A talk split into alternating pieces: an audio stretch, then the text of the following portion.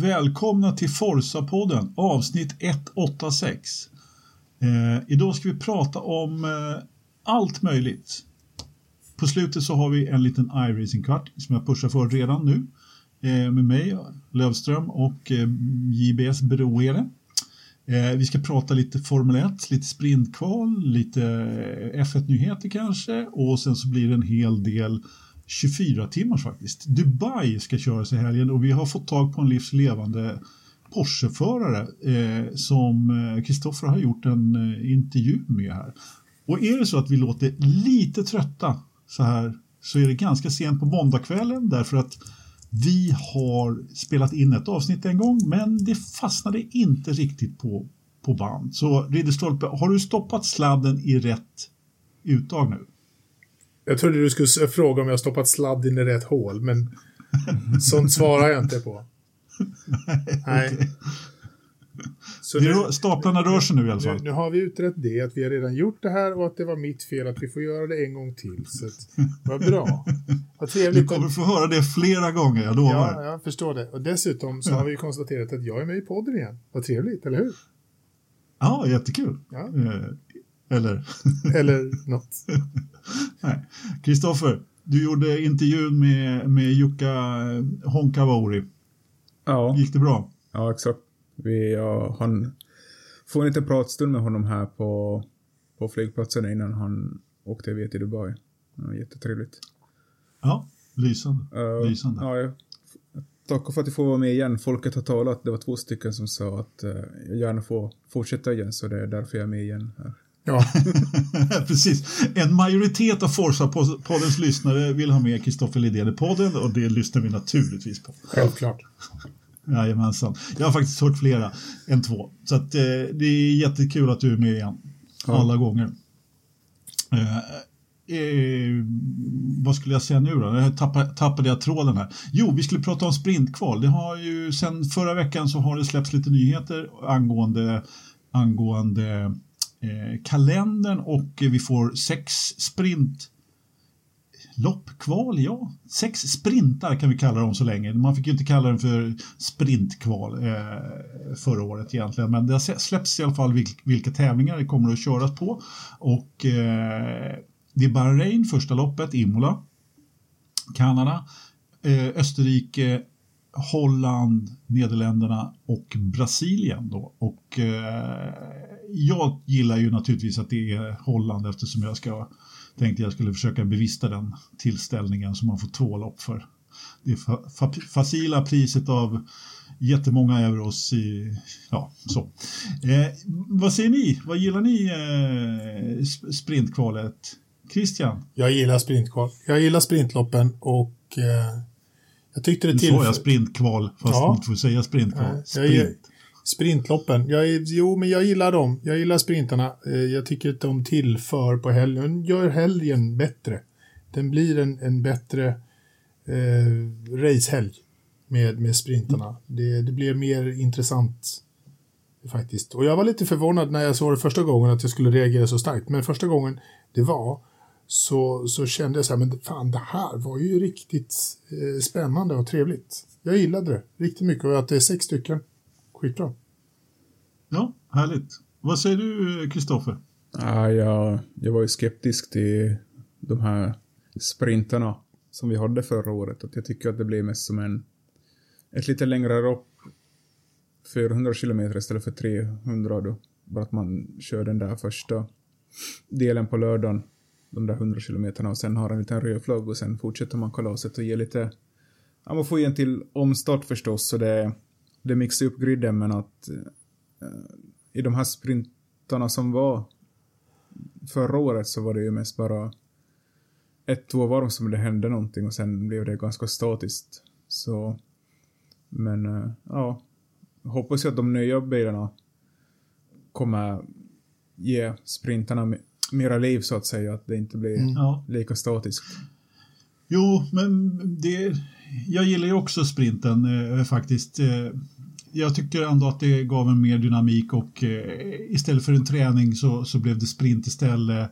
Eh, alla gånger hellre jag vill se ett lopp till på det sättet. Jag är förvånad själv att jag var så positiv till det faktiskt. Och trots allt så jag menar, är det tillräckligt jämnt i fältet, vilket vi åtminstone hoppas på att det kan bli då med de nya bilarna, då kan det ju bli mer eh, vi kan mixa upp det hela mer, mm, ytterligare mer. Och det var ju trots allt en sprint som, eh, som blev eh, lite annorlunda förra året. Det var ju Silverstone, Monza och eh, Brasilien som körde så, mm. och framförallt då på Monza blev det ju en eh, lite annorlunda segrare om vi säger så.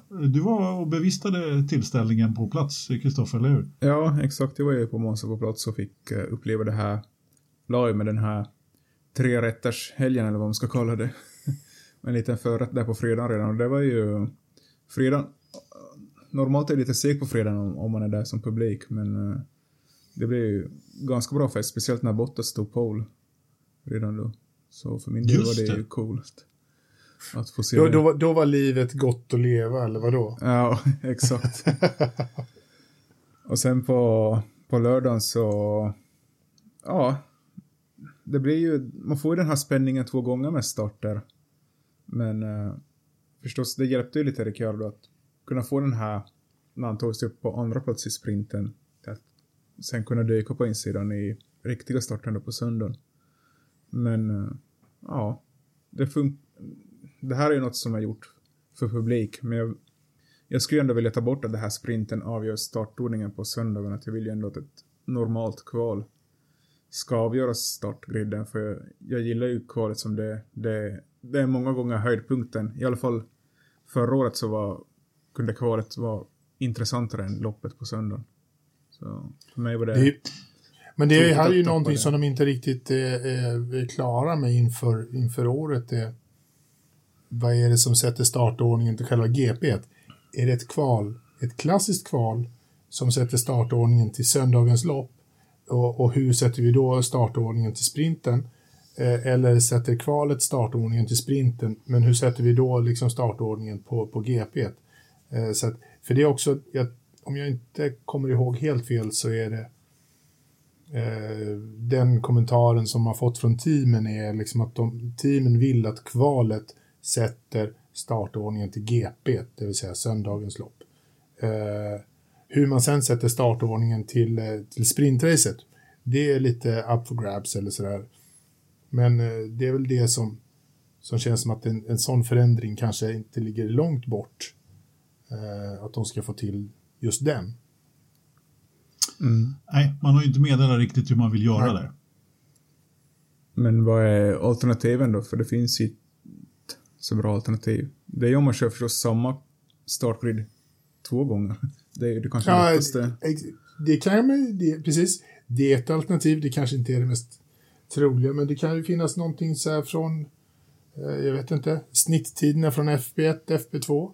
Jag vet inte. Eh, alltså, det finns ju sätt att, att sätta en grid till ett sprintlopp, ja. helt klart. Eh, jag menar, vi diskuterade ju förut om det skulle vara ett eget sprintmästerskap och så vidare, men jag måste nog säga det att det här det troliga är nog kanske att det inte blir någon förändring, att det ser likadant ut som förra året. Men, men som sagt, ingenting är klart ändå. Men eh, jag, jag måste säga att jag gillar att det kan bli skillnad ifrån kvalet till, eh, till, eh, till loppet. Och det var ju mm. egentligen det som gjorde att det blev lite annorlunda resultat där på, på Monza. Då. Och det är väl det som kan mixa upp loppet lite grann. Och det, vilket gör då kanske lite lite större skillnad. Men vi, vi får se eh, yep. hur det blir.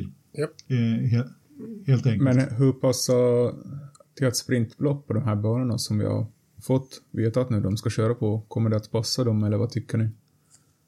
Just det, det kan man ju definitivt diskutera. Jag menar första loppet på, på kalendern, i liksom premiären kör man ju då ett sprintlopp på, på Bahrain. Och sen då, jag vet inte, Imola, det går ju... Svårt att köra om. Ja, exakt. Varför ska man ha en sprint där? Kanske just därför. ja. Samma sak med ja. Kanada har ju inte så många omkörningsmöjligheter heller. Den är ju lite av en Nej. stadsbana. Mm. Jo, men så är det ju. Men det, det, där går det ju trots allt att köra om. Eh, det finns ju något, eh, ett par tillfällen där. Mm. Samma sak med Österrike finns det ju också, där blir det ju trots allt lite omkörningar i, upp i kurva, kurva 2 eller 3 som den förut hette och, och så Mm. vidare. Jag, tr- jag tror Holland ju, har, jag, Holland har jag för dålig koll på. Ja, ja vi har ju Det- bara ett, ett lopp som har varit överkört. Men jag tror ju... Jag tror ju Österrike och Holland, de fick ett sprintlopp för att de drar mest publik. Så kan det vara. Och, Ja, i- i, alltså det finns ett, ett ställe att köra om på Sandfort egentligen och det är ju Tarzan då.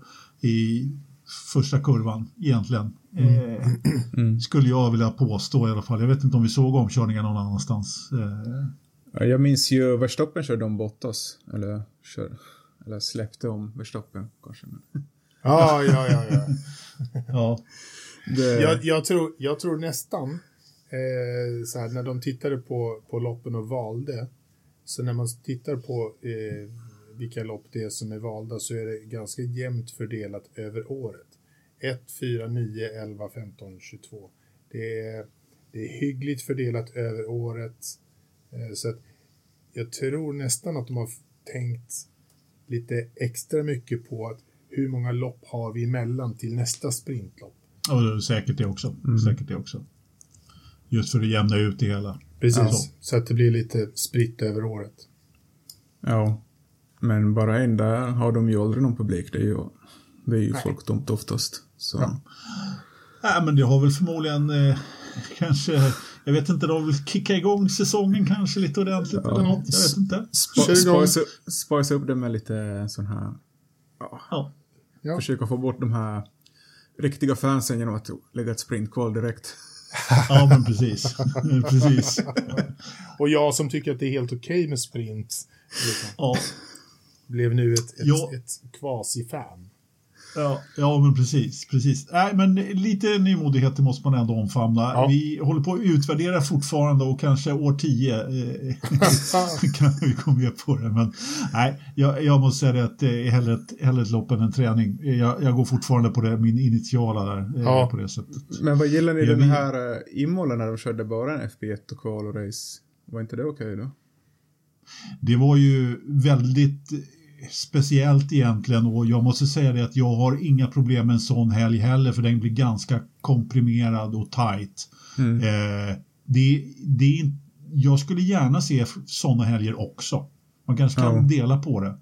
Varför inte? Ja. Vad säger Kristoffer- eh, Chris- Christian? Nej, jag tycker väl här, problemet, problemet som Formel 1 har, har, har haft ganska mycket är ju att det har blivit lite, lite segt och, och, och, och ibland lite tråkigt.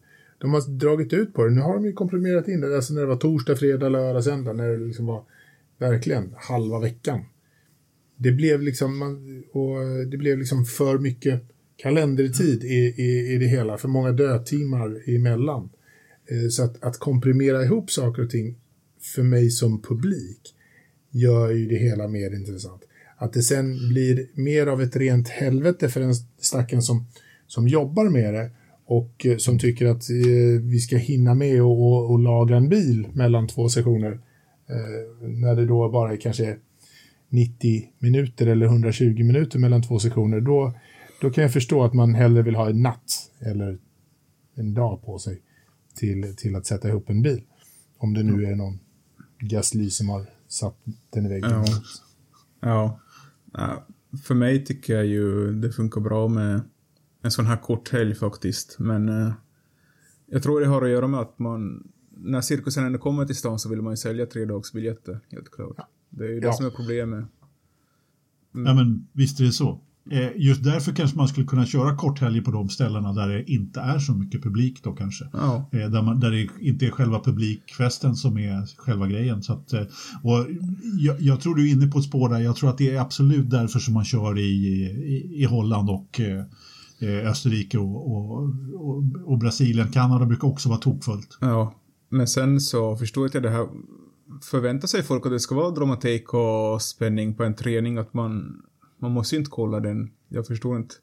Jag har läst lite kritiska röster om att äh, det är så tråkigt med en träning, att det är jättekul att få ett kval istället, men det är inte tanken att det ska vara liksom spännande på en Nej, träning heller. Nej. Det är det som jag nej, inte nej, förstår. nej, herregud. Det är inget lopp. Nej. Jag menar, det kan ju vara, alltså, Och du måste- se Mazepin snurra liksom. Det är, Ja. Det gör vi ändå. ja.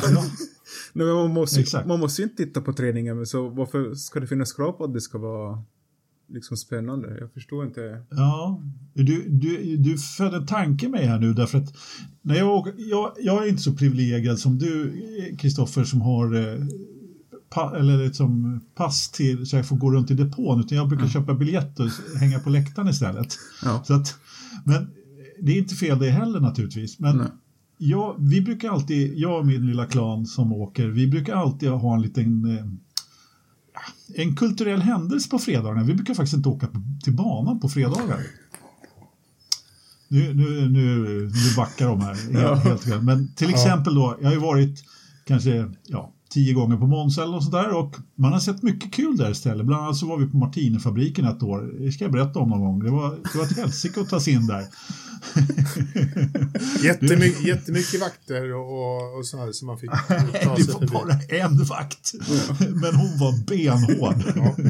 Och det där stäng, stängslet Och- bakom henne var jättehögt. Det var skitjobbigt Ja, att framförallt grinden liksom. Och så fick man lämna ifrån sig körkort och grejer. Men det, men det var värt det när man väl kom in där Ja. faktiskt. Eh, helt okej. Men nu då så kan vi ju inte göra det. Eh, jag menar, måste vi nästan åka en dag innan om vi ska hinna med någonting i Amsterdam eftersom eh, måste man ju gå på, ja man kanske om man orkar så kan man ju köra någonting på dagen där, åka ut till banan på kvällen eftersom kvalet på fredagen brukar ju gå ganska sent där, eller hur Mm. Kristoffer? Ja. De brukar ju gå lite senare så folk ska hinna sluta jobbet och ta sig till banan. Och. Ja men precis, precis. strax innan gryning. Och det är Ja. Kvällssolen. Eller hur? Ja. Ja men precis. Ja, Ja. precis. Nej, men, Ja, men, eh, eh, har vi uttömt eh, sprinten? Har vi något mer att säga om den? ja. Nej, jag vet inte. Jag ser fram emot eh, det hela. För min del skulle det vara helt okej om de bryter ut det och kör ett eget eh, Championship eller någonting med, med sprintracen och så. Det, det är fine med mig. Jag gillar sprintformatet. Eh, formatet. jag tyckte det var jag tyckte det var roligt. Det blev en bra helg Ja, som publik. Som, Ja, som ja. åtnjutare av, av, av ja. racehelgen. Alltså, loppen blev, blev ju bra när sprinten var med, men då, själva sprinten i sig var ju inte så intressant tyckte jag. Men loppet efteråt så fick ju lite extra krydda tack vare den här sprinten. Men att, mm. helt klart. ja. Helt Mm. klart. Ja. Eh, jag är också försiktigt positiv som vi säger. vi, eh, vi laddar på med lite, lite Formel 1-nyheter. Vi sitter som på nålar här och väntar på vad, vilken titel som eh, Sean Tott ska få i Ferrari. Men eh, det har fortfarande inte meddelats trots att eh, timmen börjar bli rätt sen. Men eh, vad, vad trodde du Christian att han skulle, hans titel skulle bli? Jo, jo, men det är ganska högt. Han blir ambassadör Fluff. Ambassadör Fluff. Och Kristoffer, du hade någonting från italiensk media, en liten insider som sa att han skulle bli ja, superkonsult. Jobba, super... ja, han ska jobba både för racingteamet och uh, själva bilbolaget också. Ja. Ja, men precis. Och sen så skulle de ha stor fest i Maranello när de fyllde 75 år. Så att eh, vi, jag, jag slängde in att han skulle bli festgeneral där också. Ja, han är säkert i årsfestkommittén. Exakt. Ordförande i festkommittén. Ja, varför inte? Ja, det är helt rätt. Nej, Ja, det blir men- bra att de eh, firar lite i Maranello. Det kan de behöva. De har, ju- de har ju inte haft så mycket att fira på några år. Ja. Men snart får man väl fira Sainz fortsättning där också. Så det känns ju som det händer lite nu i Ferrari. Mm, Ja.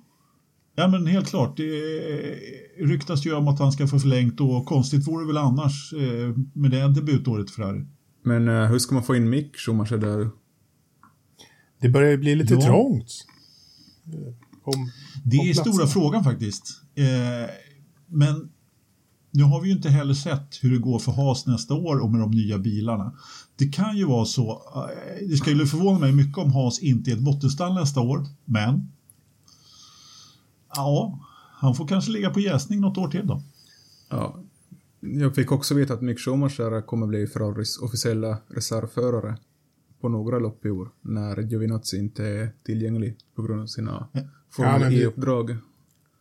Precis, det krockar ju lite i Formel E-kalendern där och då är ju eh, Lill Stämmer. Chu- Lill Schumi där. Ja.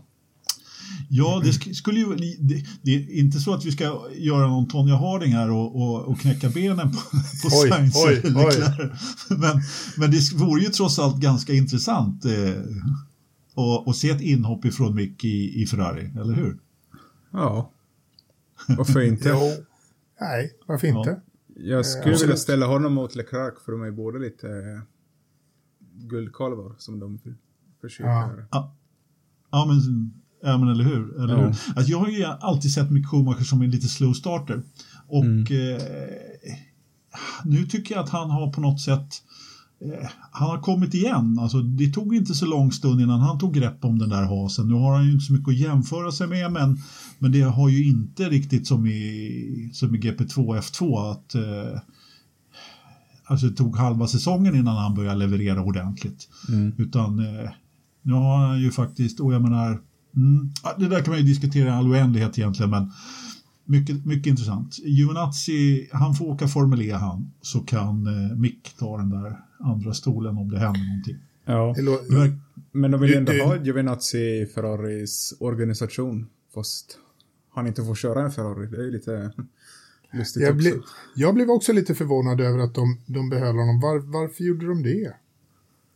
nej, men han har ju någon hake där alltså. Jag Men har kastat ut honom för länge sedan. Ja, du ja.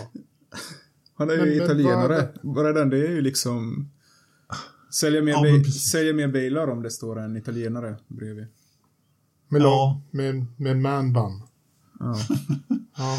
Ja, äh, men, äh, ja, någonting är det. Eh, Någonting är det. Jag, jag blir inte riktigt klok på, på hans, vad han gör, gör där faktiskt om jag ska vara helt ärlig. Men jag hoppas han, det vore kul, ska vi se om han gör något bra i Formel E faktiskt. För Men, sån eh, sopig förare är han inte. men vad tror ni om Jean Todt kommer till Ferrari nu som alla tycker, eller tror att han gör? Vad, vad kan han tillföra då? ja, det vet jag fan. Ja, det, det kan man verkligen fråga sig faktiskt. Men jag menar, en sån gubbe har ju ändå, alltså är det någonting som man behöver i Ferrari så är det ju någon form av stabilitet. Eh, och eh, det är klart att Binotto kanske inte riktigt har varit den här stora starka ledaren. Så att eh, mm, han kanske behöver någon, någon, någon att bolla saker och ting med. Det är, det är möjligt att det är Tänker du typ Mm, en eh, Niki Lauda-roll som i Ja. Mercedes? precis, exakt Ja. så faktiskt. Jag, jag, tror, jag, jag, jag tror att han Bi- Binotto, Binotti, v- liksom... i- Jag skulle tycka det var lite jobbigt om, om någon som Jean Tott kom tillbaka in i organisationen från att vara borta. För eh, liksom... Min, min auktoritet skulle ju sjunka genom golvet när en sån som Jean Tott eh, kom tillbaka in i rummet i eh, någon del av racingteamet liksom. Jag skulle, jag Ja, skulle vi- tycka det var lite jobbigt.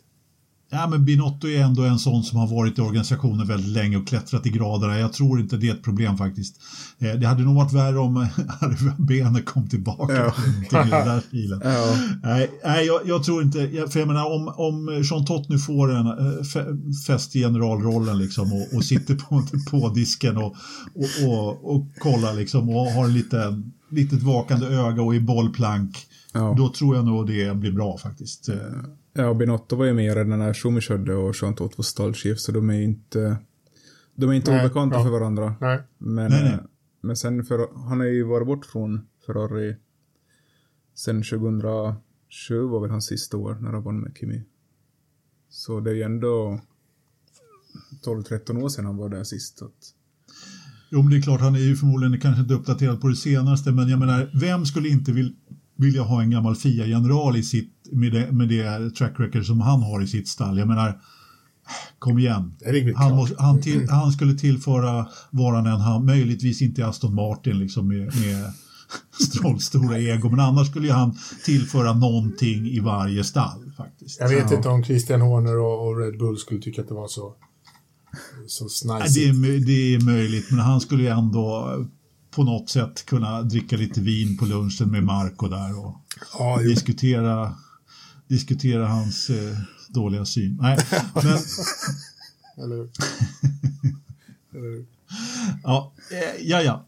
Vi var ju på väg där med en åsnebrygga över till Aston Martin. Där har Ja. också hänt lite grejer då. Eh, våra, våra, våra österrikiska vänner som gör vatten, eller vattenföretaget BVT lämnar, eh, vilket vi ju antagligen var ganska mycket på gång då när de inte fick måla Aston Martin en rosa utan eh, den, skulle, den skulle vara grön. Ja. Och eh, det var väl inte så att det var trummades ut några stora pressreleaser om att de lämnade ju, men helt plötsligt så är all, alla loggor borta och eh, de står inte med längre som, som partner på hemsidan och så vidare. Så att, eh, och det ryktas ju naturligtvis om att de ska gå vidare här i världen Mm. åt eh, jag har glömt vad stället heter där de, där de har fabriken men eh, Kristoffer kommer ihåg det. Ja, är det inte österrikiskt bolag det här också? Jo, jag sa faktiskt. Jaha, BVT okej. österrikiskt. Ja, så. Okej. Förlåt. Ja. ja, jag tänkte bara säga, de är involverade i Formel 1 att de är ju sponsor till själva F1 också, så de kommer inte lämna Mm. Precis. sporten. Men de vill ju, de vill väl hitta en ny bil att måla rosa om de får det. Exakt, exakt. Ja, ja men Alpini har ju varit eh, på tapeterna. Och sen också Williams gick det rykten om att de ska få BVT-sponsorering. Mm. Och ja, Williams de tar väl att de får. Så- Eller hur? Det, det viftas med lite, med lite dollarsedlar här och där och då, då är nog en Williams-representant inte långt borta bakom hörnet. Liksom. Alltså, jag är inte så jäkla säker på att Williams är så underfinansierade som ni tror att de är. Det är inte sagt, men mer pengar tar man alltid emot. Ja, Underfinansierade är, är liksom så här, det, är, det är som att säga att eh, Rausing är panka. Det är, Ja. det, det är inte riktigt sant. Men, eh, men, eh, men att eh, däremot säga att de gärna tar emot eh, hjälp med betalningarna, det gör man nog ändå, oavsett hur många kronor man har på Jo, ja, banken. men så är det ju. Eh, Visst, det kan ju behövas Ja. annan logga till på, på eh, speciellt eftersom eh, eh, de eh, hade ju en liten eh, domstolsbatalj med sin tidigare huvudsponsor eh, Rocket. Ja, som de vann. Som de vann, ja, Ja. precis. Så, att, så de, eh, där fick de en litet tillskott i kassan också. Jo. Eh, var Rocket nu ska få de pengarna ifrån, men det kanske finns, jag vet inte. Eh, Ja. Eh, men i vilket fall som helst, om vi, om vi eh, hänger kvar där vid Aston Martin så eh, blev det ju klart här i veckan också att eh, Ottmar Safnauer, vår rumänska amerikan, slutar i Aston Martin och eh, ryktas väl vara på väg till alpina han med då, då, vi får väl se. Eh, men det vore tråkigt att mista eh, vår vän Ottmar i eh, Formel 1 tycker jag. Vad säger du Kristoffer? Ja, det ryktas ju om att eh, det inte kommer något officiellt att han, han ska på någon gardening, gardening trädgårdsvila eller någonting som utan om det är bara liksom eh, om är kontraktet har löpt ut eller men han var inte bästa kompis med Hustroll styrde företaget direkt att det var ju Ottmar och Andy Green var ju hans och sen den här tredje som jag fortfarande inte kommer ihåg namnet på som Gascoigne. Gascoigne som var de tre muskatörerna i det här stallet som lyckades överleva alla konkurser. Och nu är det ju bara Andy Green kvar där. Så får se hur länge han är där men ja. Ja. Nej, men det var väl lite så att eh, glaset började det började bli fyllt mer och mer med desto längre tid man umgicks med, med pappa Stroll. Och när pappa Stroll sen beslutade att, att, att anställa Martin Whitmarsh och ge honom en roll i teamet som inte eh, Ottmar eh, höll med om, då, då rann det väl över och han bestämde sig för att nu fick det vara nog. Det var ju här slu, slutet på året som det började snackas om, Ja. om det redan. Så att, och vad, vad Martin Whitmarsh egentligen ska göra Men- eh, är väl... Men han, han ska väl inte vara stallchef utan de kommer, de har ändå sagt att de kommer att hitta en Ja. Nej, inte stallchef, men han, han blev involverad i, i, i stallet på ett sätt som inte Ottmar tyckte var eh, lämpligt. Nej, alltså det där Ja. det kan vi ju bara spekulera i naturligtvis, men uppenbarligen så, alltså Ottmar skulle ju inte sluta om det inte vore så att det var någon form av eh, schism eller att de, att de inte riktigt eh, drar åt samma håll de där två. Men alltså Martin, Martin Witchmarsh, eh, han kommer ju då på kort sikt nu vara den som leder stallet. Eh, Tror du det? jag skulle väl tro att han inte är den som eh, ska göra det i framtiden, men man vet ju aldrig. Eh, Alltså var det så? han kan ju... Kristoffer? Var det så att Whitmars blev liksom en, eh, en mellanlandning mellan Otmar och Stroll? Liksom att ett bullshit-filter eller någonting, vad man ska kalla det. Ja, nickelrocka, vad du vill. Ja. Men uh, Whitmars är ju jättebra kompis med Budkowski som är hos Alpine just nu. Och han ryktas ju vara på väg eh, bort därifrån för de, de rensar ju lite hos Alpine. De är inte officiellt rensat men han Brivio som kom från MotoGP Mm. till Alpine den här säsongen så ryktas ju på väg tillbaks till MotoGP. Och de har lite för många chefer där i Alpine och de behöver en lite lä Det- det- lättare struktur i Alpine istället. Du tänker på alpin? Ja. I vilket fall som helst. Han, han MotoGP-snubben, vad hette han sa du? Brivio. Eh, Brevio, ja precis. Eh, Han har ju faktiskt dementerat att han är tillbaka och med, med Forza-poddens mätt så är det i, i princip klappat och klart då. Ja. Men ja, Då har han ju han, signat. han har i alla fall, ja men precis. Han har faktiskt kraftfullt dementerat det, så vi får väl se. Eh, Ja. Men där är ju passligt byte mellan Alpin och Aston Martin. Att, Eller hur? eh, Bur- Burkowski går dit och sen... För jag tror inte Mm. Otmar vill vara någon andra hand till Burkowski heller. Faktiskt. det tror inte jag heller. Absolut inte. Och så får ju, får ju alpin lite, lite vattenpengar på, som plåster på såren. Ja men det är bra, då har vi det där klart. Då har Ja. vi bestämt hur det blir. Why not? Ringer du till eh, Ottmar och talar om det, Christian? Ja, jag, jag slår honom en pling så eh, när, när jag blir... Nej, det gör jag inte alls det. Faktiskt, jag har, jag har tröttnat på att prata med honom. Det går ju inte att få tyst på karln. Men, eh, Men, nej, men, men, nej, men däremot, däremot så tycker jag faktiskt att det är mer intressant att prata med en annan av, av eh, våra gamla vänner, nämligen Cyril. Ja, ju ja, någon- det var min nästa fråga. Var hamnar han i denna soppa? Ja, men alltså Cyril, det är ju... Jag blev ju mest förvånad att liksom, when hell freezes over, då ser man Cyril i Red Bulls eh, inne i deras lokaler. Alltså jag trodde inte att han skulle komma i närheten av huset för att det skulle komma stora liksom en, vakter. en, en, en egen automatisk utkastare. Kommer Cyril i närheten så slänger ni ut honom bara. Jag, jag var, jag var övertygad om att, att Christian Horner och company hade byggt en sådan. Men uppenbarligen inte, för man har ju sett eh, både från han, honom själv har han ju faktiskt kommenterat och sagt jajamän, jag var och träffade Red Bull. Man har sett bilder på honom, sitter där inne i, i hospitality och, och har det trevligt. What's up with this? Vad, vad säger du, eh, Kristoffer? Hur, hur går det här Ja. Hur går det här ihop? Jag satt ju också inne hos Alfa Romeo i Abu Dhabi och hade det trevligt, men inte... Men du är ju också med i den här podden. ja, det är sant. Ja. Jag, jag har inte hört några rykten om mig ännu, så jag vet inte.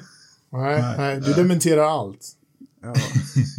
Nej, men eh, jag var också förvånad, men jag gillar ju Cyril. Jag tyckte han lämnade F1 lite för tidigt. Han var ju i Caterham för han kom till det här Lotus. Då blev han det Renault-stallet och tog över den här. Ja, men precis. Det var ju någon mellankille de hade där hos Lotus innan Renault kom tillbaka och sparkade. En britt, tror jag det var. Ja, honom eh, ska vi lyssna på, jag att säga. Honom har vi, har vi pratat om mycket i, eh, i den här podden. Jag har, nu har jag tappat hans namn, men han brukar vara med i en annan brittisk podd och bli intervjuad. Och han, han, har ju, han har ju talat om varenda hemlighet som finns i Formel 1. Han är helt underbar på att lyssna på. Ja. Han var ju dessutom en en eh, liksom affärsman som kom in i det där och bara sopar rent. Liksom. Hela Ja. stallet i stort sett och de hade ju ingen finansiering överhuvudtaget. Och då när han eh, tecknade Maldonado bland annat så var han var ju helt enkelt tvungen att göra det för att eh, eh, oh, Ja. Vänta, nej, inte Ma- jo, Maldonado, Jo. han 35 miljoner dollar. Men den han tecknade var Joylin Palmer.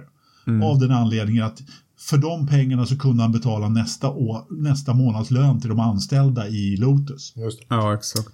Så där höll de på liksom. Och det Ja. med hela eh, budgeten, ah, det var helt sjukt. det där. Men han gjorde ju det smart när han bytte till Mercedes. Högst lustigt för han visste att eh, men de har ju den bästa motorn så det är lika bra att...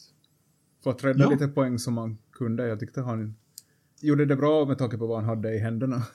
Han var inte dum. Långt ifrån. Men hörni, alltså, vi får inte liksom glömma, eh, glida iväg för långt ifrån Christian Horner, för vi har trots allt döpt det här avsnittet redan till Horner-mys, eller mys med Christian Horner. Och, och det måste vi trots allt liksom leva upp till i, Ja, nej, men jag, i det här. jag sa ju att uh, av de, de, han är ju den stallchef som varit längst nu av alla nuvarande stallcheferna sen blir det 2005 eller 2006. Han började hos Red Bull och han blev ju upplockad från, han var ju stallchef i Formel 3000 innan. Ja, men precis.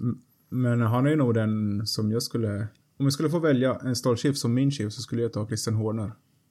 Fast han är en liten drama queen, att han är ju, han, han sköter det där så bra och man ser ju det utåt också att om man får vara kvar så länge så måste han göra någonting rätt. Ja, He- Helt sant, helt sant. det, det gör han säkert, men, men eh, frågan är liksom så här, vilken roll får, får Cyril då i, i Red Bull? Är han liksom påläggskalven som ska ta över när Christian Horner tar och, och liksom så här, tar sidesteppar och, och softar lite mer, umgås med familj och, och Spice Girls fru och, och, och sånt där, stressar ner lite eller vad, vad, vad, hur blir myset framför brasan när de ska sitta där och dricka franska bourgogneviner och, och liksom... Nej, men, alltså, jag tror, alltså, Cyril, jag tror att han kan jobba under eh, Christian Horner. Jag, jag är he- helt med dig där, Kristoffer. Jag gillar också Horner. Jag har försökt säga det några gånger i den här podden, men, men då blir man avbruten av Jakob omedelbart och så får man en smäll, eh, liksom, eh, bara smack, så här. Japp. Och så, men, men nu är inte han här, så då kan vi prata om Exakt. bra Horner är. Ja, nej, men även om han är en, precis som du säger, drama queen. Jag skulle alla gånger välja Günther Steiner istället, men, men jag förstår ditt val. Ja. Men var det inte så att det var Erik Bollier som var som försvann och sen tog Cyril hans jobb? Om jag minns rätt. Ja, det är mycket möjligt. Jo, Alltså Cyril, jo. han jobbade ju på Renault från början. Ja. Och eh, när Caterham kom till så, var ju, så, så blev han stallchef. Han kom ifrån Renault till Caterham, Ja. så att säga. Och sen tillbaka. Så han var egentligen en Renault-gubbe hela vägen, men han fick ta hand om Caterham liksom, under den, den perioden. Det tyckte han säkert var jätteroligt. Ja. Men Men jag gillar Exakt. ju e- Erik Bollier och han blev, han blev ju kastad där mellan ganska många stall. Han var ju i Lotus och Ja. sen i McLaren och, och nu sköter han ju hand om franska GP nere i Ja. Le Castellet. Men eh, på Ricard, ja. ja, tror ni inte han kommer tillbaka och börjar jobba för Aston Martin? Alltså, jag är mycket tveksam till det. Jag tyckte han var en ganska blek figur. Alltså, Men alltså, är det, är det inte riktigt, är det inte precis just det som pappa Stroll vill ha?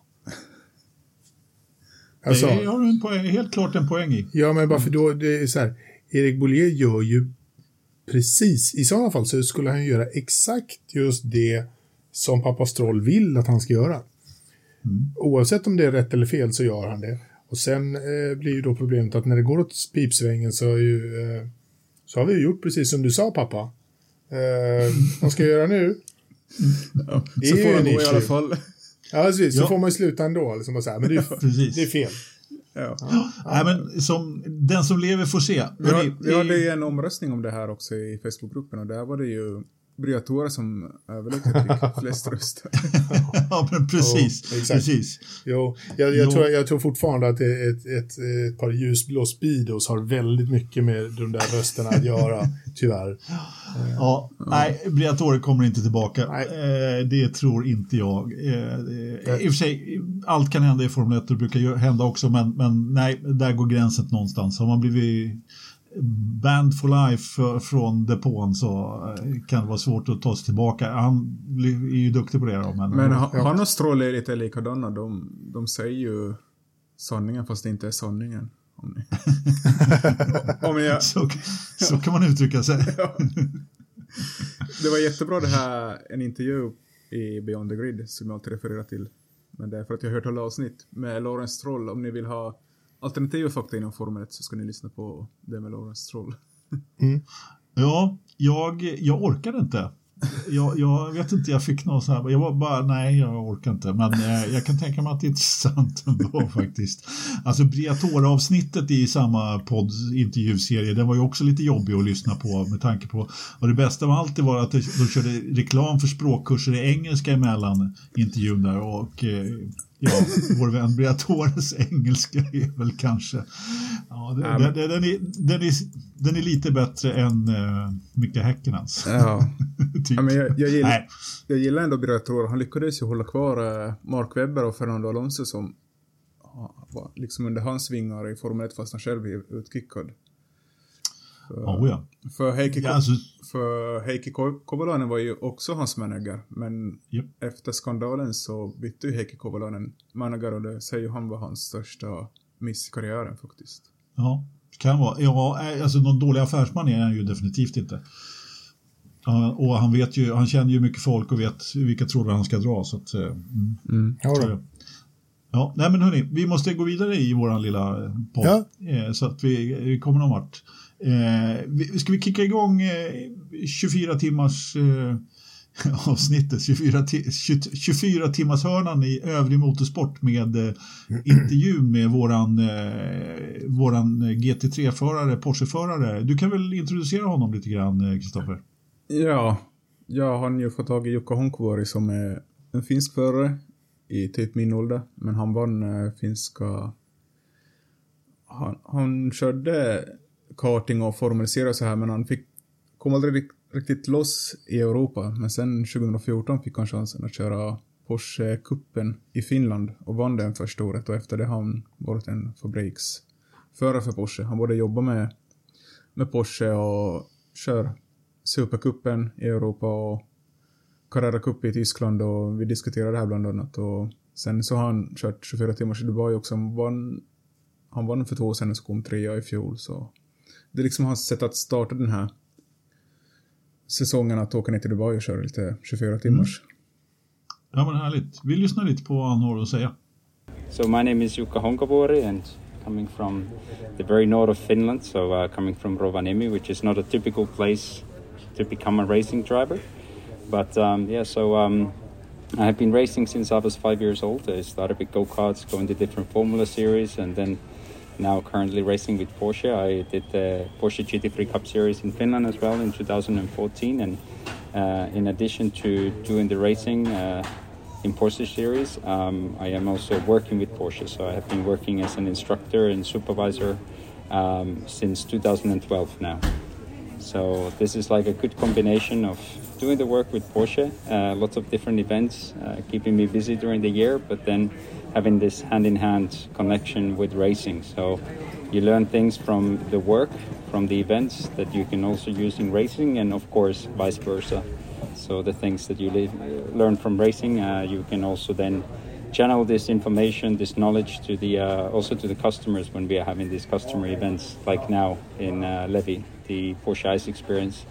But yeah, so now for these uh, for the past year, I was doing the uh, German Porsche Carrera Cup and uh, also a couple of races in Porsche Super Cup. And now uh, for this season, we are planning to push to do maybe even both championships. Nothing is signed yet, so we are still negotiating. But um, the goal is, of course, to do Super Cup. Um, but Carrera Cup and Super Cup, to be honest, they have been really equal when it comes to the level uh, because most of the same guys are doing both championships. So it has been a very big learning curve over there, and uh, it's nice to see that we are starting to take the right steps towards the uh, top positions. And uh, it's a tough series, of course, uh, where we have like sometimes 20 cars, 20 drivers within one second in the qualifying, for example. So it's a lot of lot of uh, precision. It's a lot of details. Mm. Um, but now the new season is starting, and um, even though we are still negotiating, as mentioned, uh, about the Carrera Cup and Super Cup. Uh, the first race of the season is taking place already this weekend, so we are. I'm actually now just at the airport, preparing myself to go on the plane. Uh, so we have the Dubai 24-hour race coming up. So um, it's a great race. I mean, it's obviously a different approach than in the Carrera Cup and Super Cup, since it is uh, endurance race. And in a 24-hour race, you have to consider different things. It's not like a full attack non-stop from the beginning till the end. It's more about thinking what is the best way and uh, keeping the car safe, uh, staying out of trouble, but still having a good rhythm, good pace to fight for the win. And uh, we have a good lineup now, so we have five drivers in total. And um, for example, we have the uh, Christopher Turling, uh, who I had some big fights with uh, in the uh, Carrera Cup season this year, Yeah. uh, last year. But uh, outside the uh, outside the car, we are very good friends. So, uh, but when we are in the car, it's a big fight always. But now we are in the same car, same team, so we are working together, and it's really fantastic to have him there. Uh, we also have Philip Sager, who, who is uh, actually one of the guys who has been doing also Super Cup and uh, for many many years already as the uh, gentleman driver. Then also Bashar Mardini, who is also a gentleman driver but lots of experience in the uh, German Carrera Cup.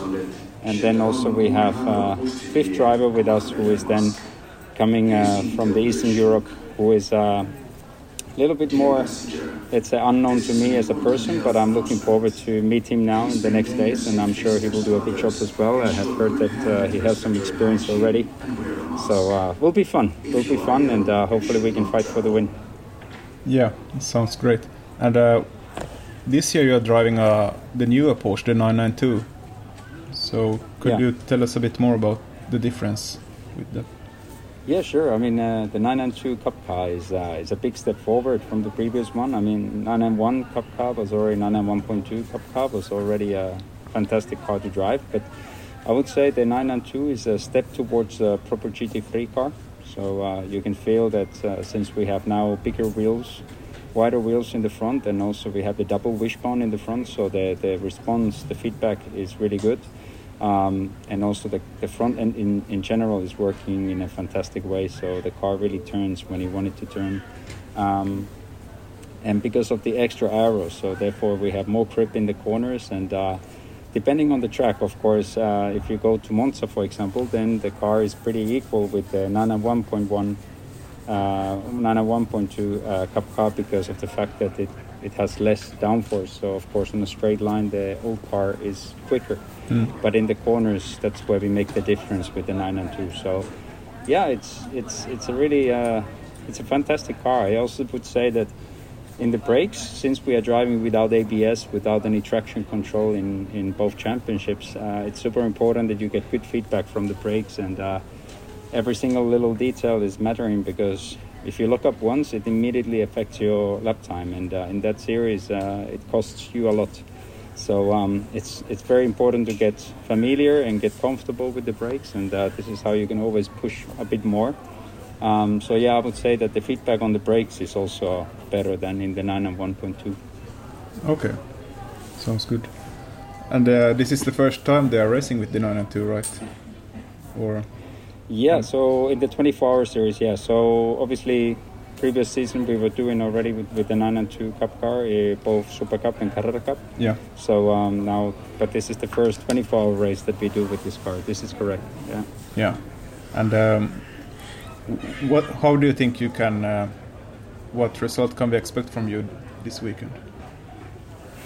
I mean, of course, you always go for the win. I mean, that's that's the way it should be. And uh, Yeah. I mean, of course, we cannot fight. Or let's say, if, if a surprise happens, of course, we can fight for the overall win. But um, as you know, there are lots of different classes, and uh, therefore, to fight for the overall win, of course, the GT3 cars, uh, GT3 class is having uh, more power, more arrow, but. Also with the 992 Cup cars, we are having uh, two different classes. So we have the 992 Pro classification and 992 AM amateur classification. And in general, uh, in total, we are lots of cars in our class. But uh, in the 992 Pro, where we are, um, there's a big competition. So also Jos Verstappen, so Max's uh, dad is over there Yeah, and um, and also um, one of the cars is the GP Elite car, the the Dutch car, where we have four drivers who have been all doing Super Cup and Carrera Cup. So it, it's a tough, tough class that we are in, but you know we are we are very confident. We have a good feeling. Uh, we all know the car. Uh, we all know the track. So I think we're on a good way. And Yeah. um, of course, now we just need to make a good strategy and make sure that we can we can fight for it and keep the car on the track. Yeah. It's not your first time here. You you won here some years ago, right? exactly. Actually, 2020 uh, we won our class, and uh, last year in 2021 we were third in our class. So we have had some uh, successful races over here in the past. Yeah. Um, but I'm looking forward to get back again on that uh, top spot of the podium. Yeah, we hope so too. Um, so what will happen after Dubai for you? Do you just wait for the spring ladies and gentlemen. and In about five um, minutes, Qatar Carrera Airways Cup begins, or uh, what is the plan? So for me, the next plan is that when I come back from Dubai, I go back to Levy. So we have the Porsche Ice Experience uh, season. It has already started. Yeah. And uh, we are going to stay there until the halfway of March.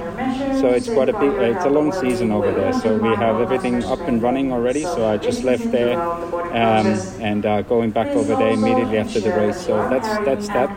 But uh, yeah, directly then after the uh, ice experience season is done, we already start to obviously prepare all the things for the Carrera Cup, Super Cup, and whatever is coming up. So um, already in uh, April, of course, uh, the racing in Europe is starting to be more active again.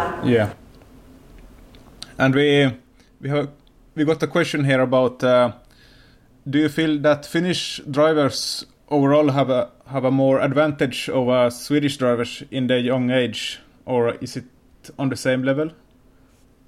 I think it's pretty much on the same level. I mean, uh, at, the, at the end, uh, Swedish and Finnish, uh, when it comes to the nature, when it comes to training, uh, also we have pretty similar conditions. Um, so I think it's pretty similar, to be honest. Yeah. Yeah. Okay. So you don't see that Finns have an advantage just because of the history that we are maybe more uh, successful. I mean, of course, in, yeah, I would say, of course. I mean, uh, you also have some successful drivers in the past and Yeah. uh, and currently also racing, not necessarily in uh, Formula One or or in uh, Porsche series, but uh, still there are lots of really talented and uh, known uh, Swedish drivers in different championships. Uh, when you look at the whole scale. Yeah. Um, but of course, I mean, uh, Finland has the history. Of course, we have Mika, we have Kimi, we have Valtteri, we have lots of these guys who Yeah. have showed that it's it's all possible. But still, I think that uh, even though Finns are maybe a little bit more known for the for the motorsport, um, I still think that Swedish also have a good reputation with this. Yeah. And uh, what's your thoughts about the Porsche Carrera Cup Scandinavia? It's becoming pretty big here in, in Sweden. Yeah, I think it's really good. I mean, I have been always uh, promoting it personally because, um, especially when we are, like I said, I was driving by myself. I won the championship in Finland, the GT3 Cup, and uh, for me, it was it would have been natural to go then to the Scandinavian Carrera Cup, but unfortunately, it was not uh, financially possible at that point. Um, but I really think it is. It, it's a very good championship. It's a very good uh, ground to learn uh, before you then move on to the uh, European Championships like uh, Carrera Cup Germany or Super Cup. And uh, you really have to take everything ladder by ladder because if you jump from, uh, let's say, a very low class into immediately Carrera Cup or Super Cup, it's uh, it's it's quite a big slap in the face. And I think everyone who is doing the championship can agree with me on this that you really have to, let's say, calm yourself down in a way and uh, make sure that you keep on working because the results don't just come. You need to work on it. And when you are doing a championship like uh, Scandinavian Carrera Cup, it's a great place where you are already getting to a good level, and uh, from there you have a let's say shorter way to reach the top 10 once you are starting to be in the German or German Carrera Cup or Super Cup or or Italian Carrera Cup. Um, all these championships, of course, are really tough. Yeah. Do you have some inside information? Is Carrera Cup Scandinavia is gonna race in Finland soon? Because there have been some Finnish drivers. Yeah. Yeah, I mean, I, I don't have any inside information on this, but I really hope it happens. I really personally hope it would be really great. I mean, Sweden has always been doing a great job uh, when it comes to motorsport events, when it comes to having uh, public on side and events on side.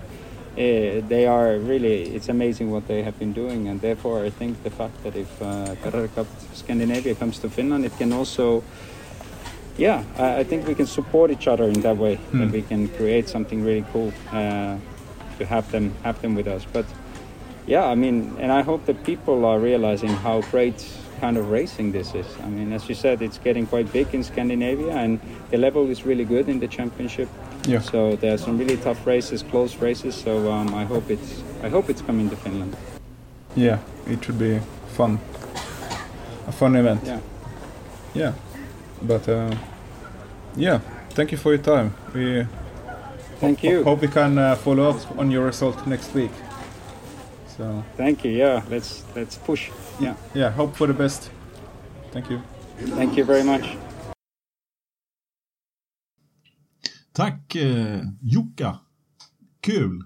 Han ska ner och köra med en hel drös med namnkunniga förare. Som vanligt när det är 24 timmars i Dubai så är det en stor blandning av eh, amatörer och semiproffs och eh, ett och annat proffs också. Bland annat så, mitt namn fastnade ju på en viss, viss kille som har brunnit i depån där. Eh, Jos Verstappen som kör i samma, samma klass som eh, Jocke. Spännande att, det fastnar, att dina ögon fastnar just på Jos Verstappen. Just Ja. där av alla.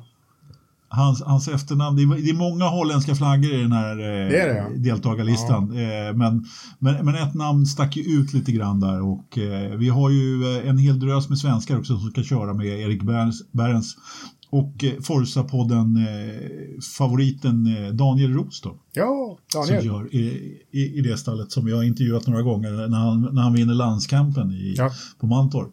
Exakt. Då. Eh, och en annan skog som kör också. Och, vad, säger, vad säger du Kristoffer? Kommer, det- kommer han vinna det här Jocke eller? Eh, Ja, han har goda chanser att vinna sin klass. Sen om han vinner hela, hela klubbet så tror jag kan vara svårt för vi har ju en GT3 Pro-klass där. Och där kör ju faktiskt Joel Eriksson för, med en Lam- Ja. Lamborghini Huracan. Mm. Så han kan ju ta en podiumplacering i hela, hela 24 timmars om det vill sig. Tror han. Ja, ja men precis. Goda chanser och det här går av stapeln i, i helgen, eller hur? Ja, det börjar på fredag. Eh, I Dubai så lever man ju, man har ju liksom lördag på fredag och söndag på lördag faktiskt. Ja, så de, starten går ju på klockan 12 på fredag, svensk tid. Ja. Det sänds väl på YouTube och Motorsport TV. Mm. Härligt. Vi langar ut en länk när vi, när vi hittar den på, i Facebookgruppen, eller hur? Ja, vi ska göra På det. något sätt. Ja. Eh, vi går vidare med nästa 24 timmars tävling, eller hur? Absolut. Den som går av stapeln helgen den, eh, nu ska vi se, 27 sa vi va?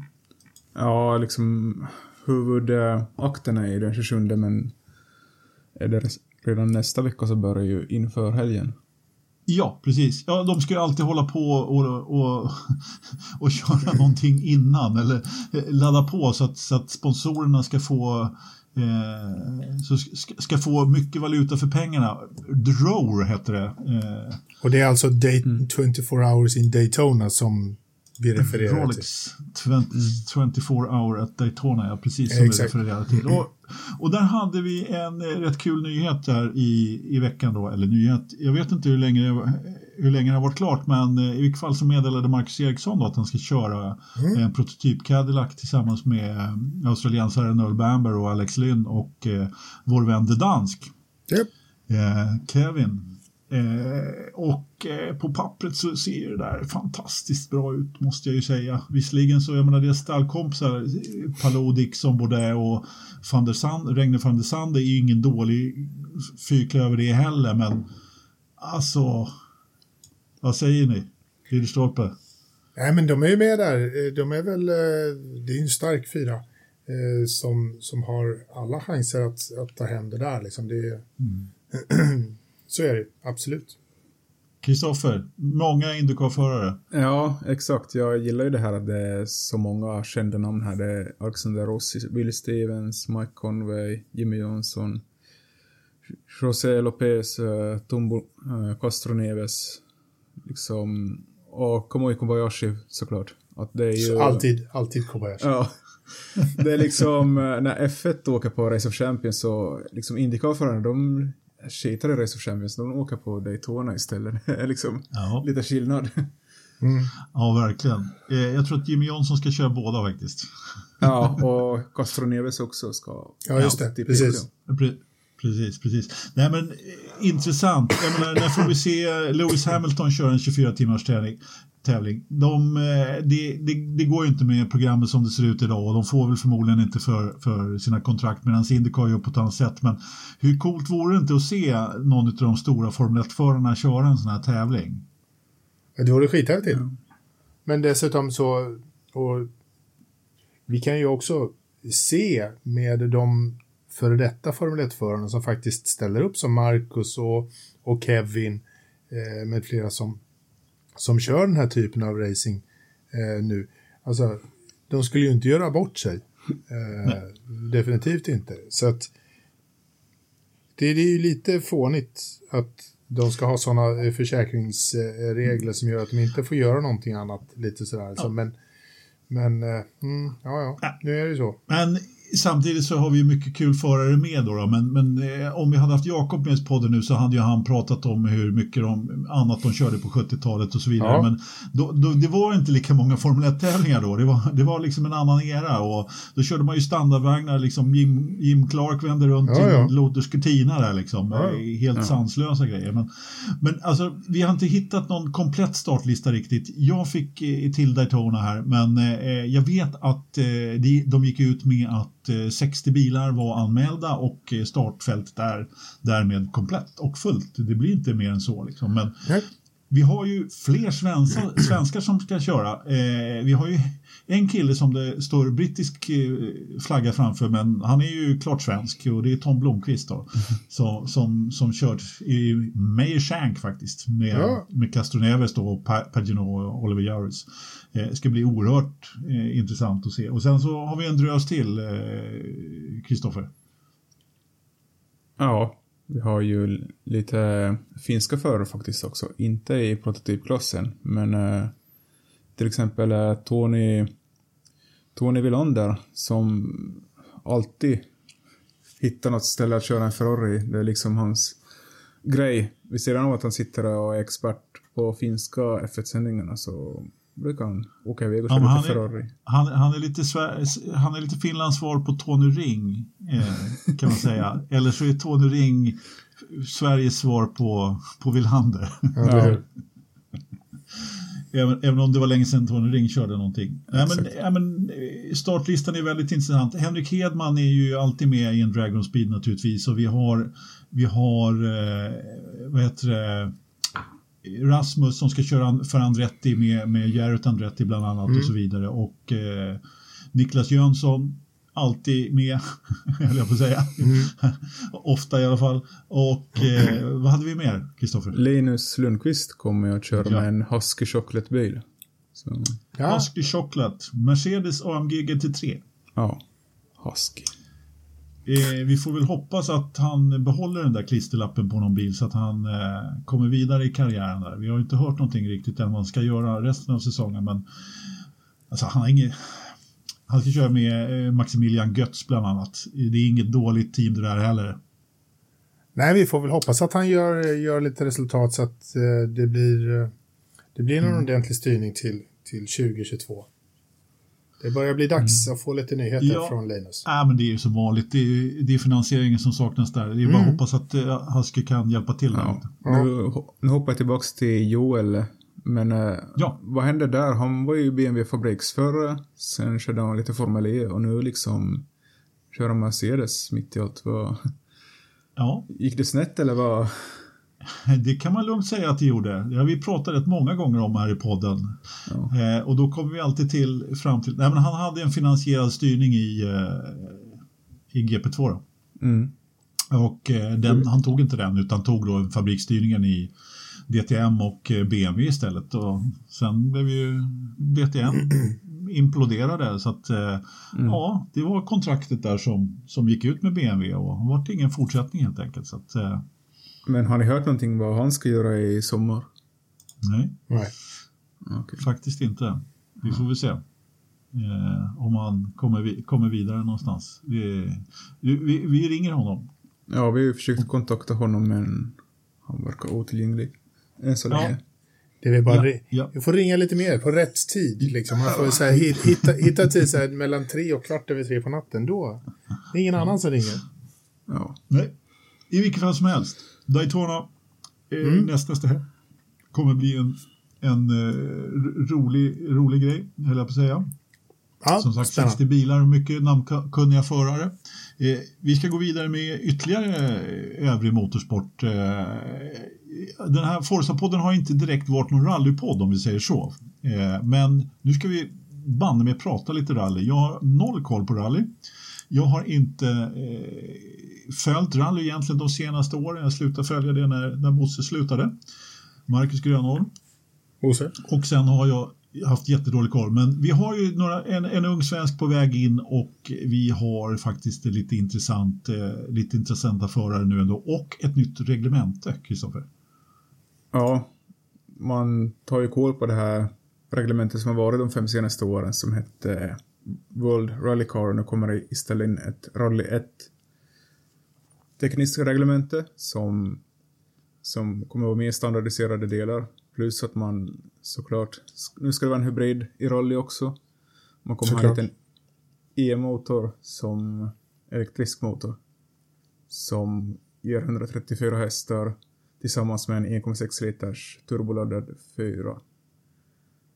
Och eh, ja, förarna kommer att eh, liksom ha fri möjlighet att välja var man ska deploya den här motorn medans eh, under en specialsträcka medans FIA bestämmer hur mycket kraft och hur länge man kan använda den under en specialsträcka. Och det Ja.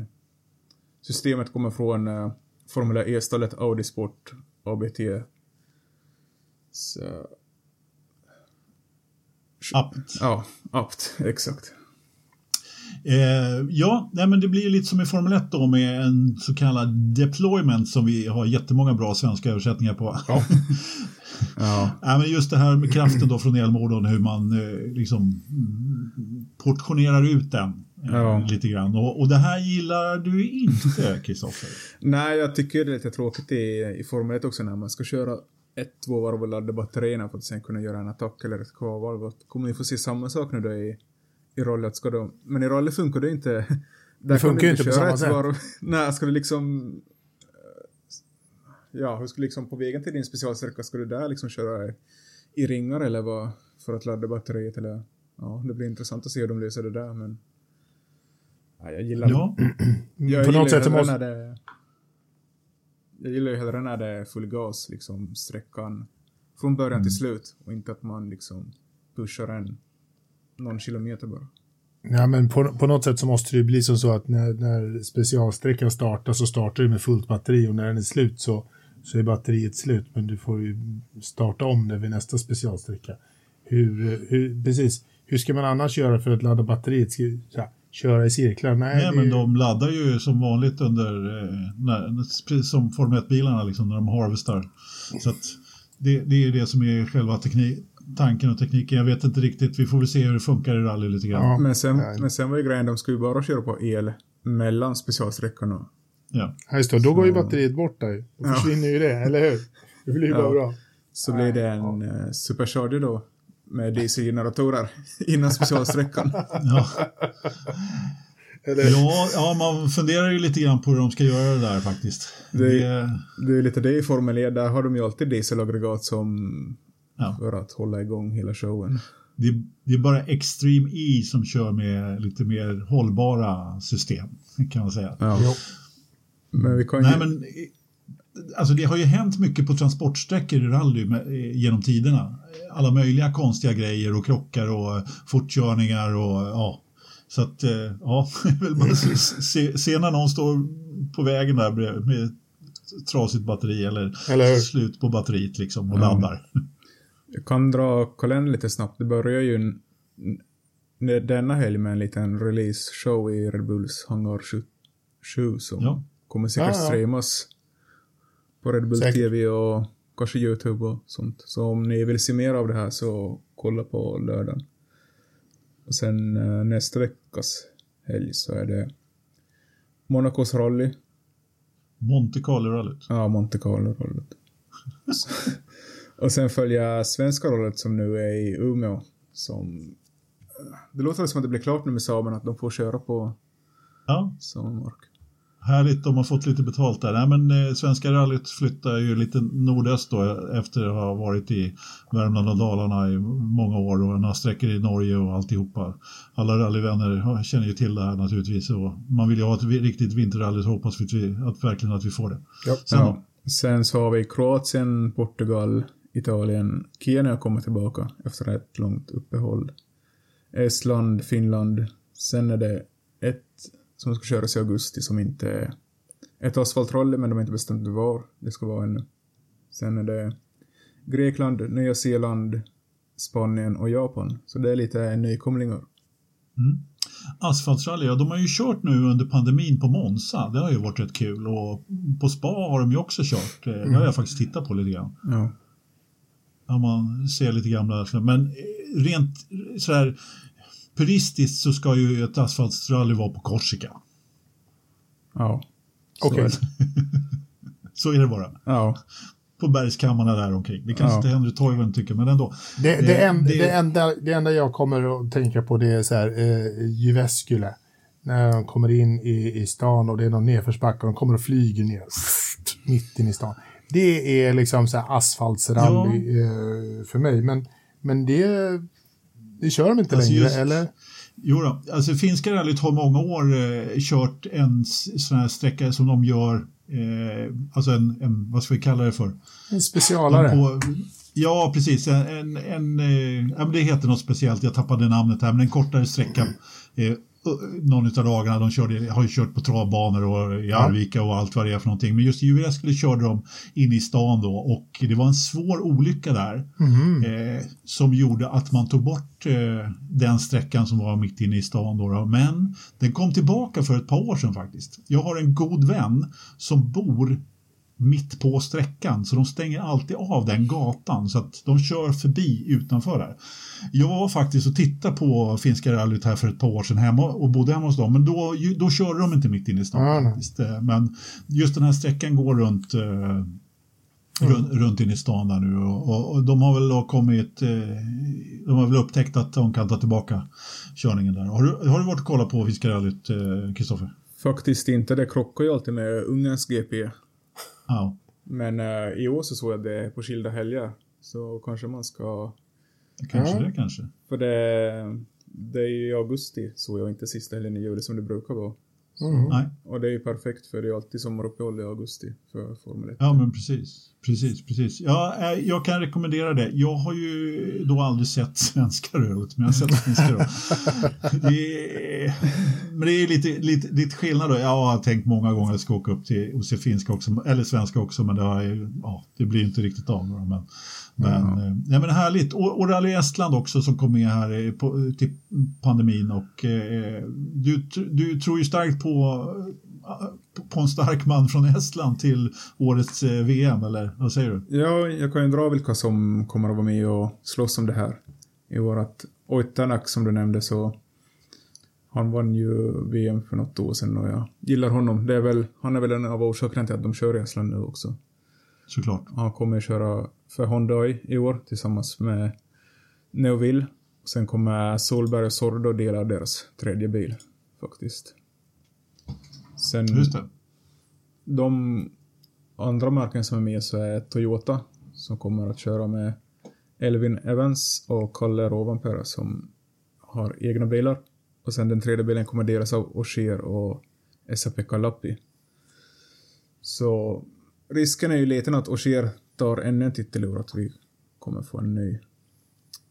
Plus, En ny världsmästare. ja. Ja. Plus att Ford också är med med en Ford Puma i år. Och där kör Craig Brain och Gus Greensmith. Och Jonas Andersson är co-driver faktiskt. Jaha. Plus Sebastian Loeb och Adrien Foma kör också. Så Ja. det är väl tre bilar per lopp som kör full säsong. Sen är det lite inhopp just med Ogier och Loeb och Solberg och Sordo delar en bil. Så det, Okej. Härligt. Ja, men det ska bli intressant att se då hur, de, eh, hur, hur det går med nya bilar och alltihopa då. Vem tror Ja. ni vinner det här av de här namnen? Ja, eh, jag sa ju, jag sa ju Kalle Rovanperä då, men ja, eh, ja det, det, det är mest för att jag tycker det är kul att han har en tvekamp med, med Oliver. Och så att eh, det kommer, om Oliver inte kör riktigt hela då, men det är kul att vi har två unga, en från Sverige, en från Finland som kommer att köra. Vad säger Christo- Christian?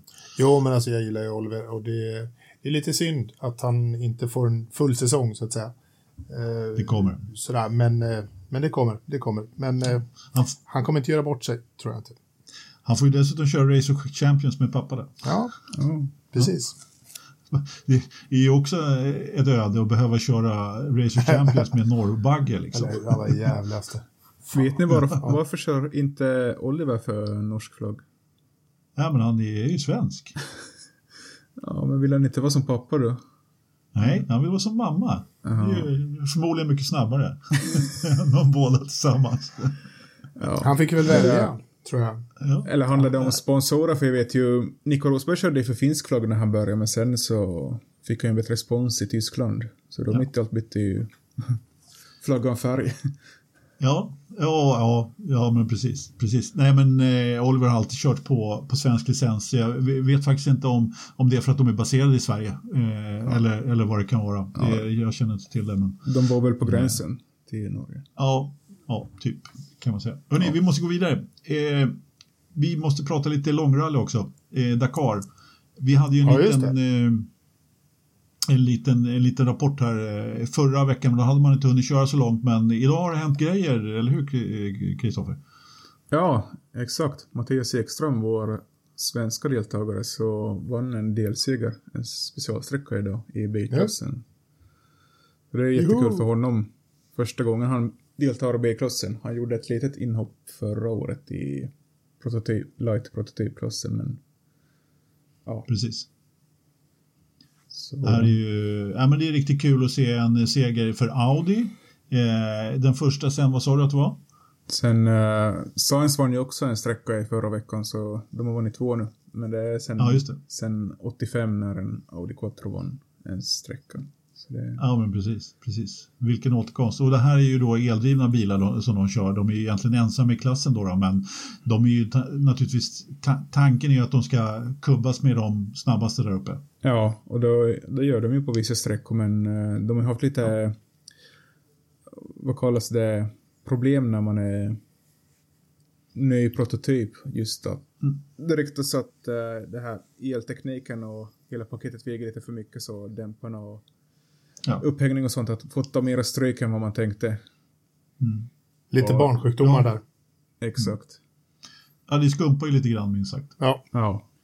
Men eh, ja, det, det är ju kul att Audi de ändå lyckas så bra med den här.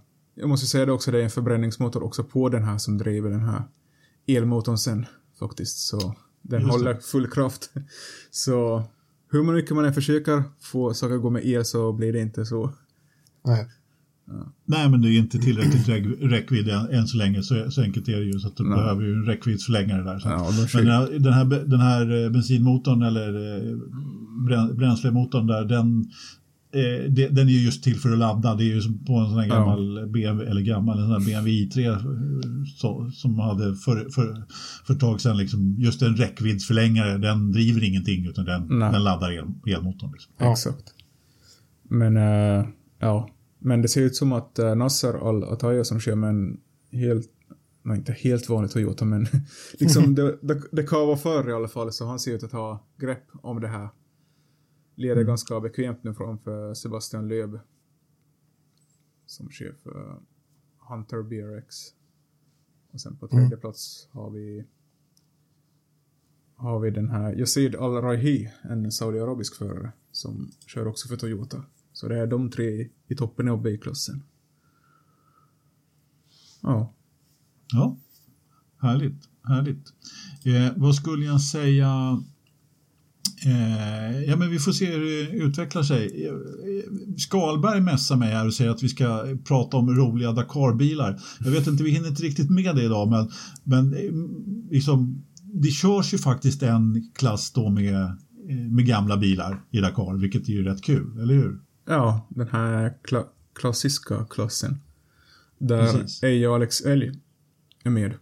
Ja, just det. Ja, Och de har ju tuffat på i sakta mak. eh, Och är ju på 33 plats nu från att ha börjat på 60. Mm. ja och där, 60. där räknar man inte direkt sträcktid utan det är medelhastigheten där i den klassen. va? Ja, exakt. Det är lite kortare sträckor och det gäller att mer att navigera rätt än att vara snabbast helt enkelt. Ja, precis. Okej. Det är Farzone Älg som är ute och, och tuffar i öknen där. Men det enda jag, det rolig bil i Dakar, eller rolig, men det, det jag får på näthinnan det är ju den här Rollsen som körde ett år på 80-talet. Liksom. Man, man Dakar-strippar en, en, en Silver Shadow liksom, och bränner igenom. Och, ja, det, finns, det finns mycket kul Dakar-stories eh, alltså, och han, Thatchers son körde ju ett år också Ja, det. och eh, blev kidnappad och var borta en vecka eller hur det var. Ja, det Han- var Han, han körde vilse. Eh, Han, Ja. han körde vilse. Lite fast, vilse. Och, men alltså, abs- min absolut favorit är ju Citroënerna där från 93 någon gång där.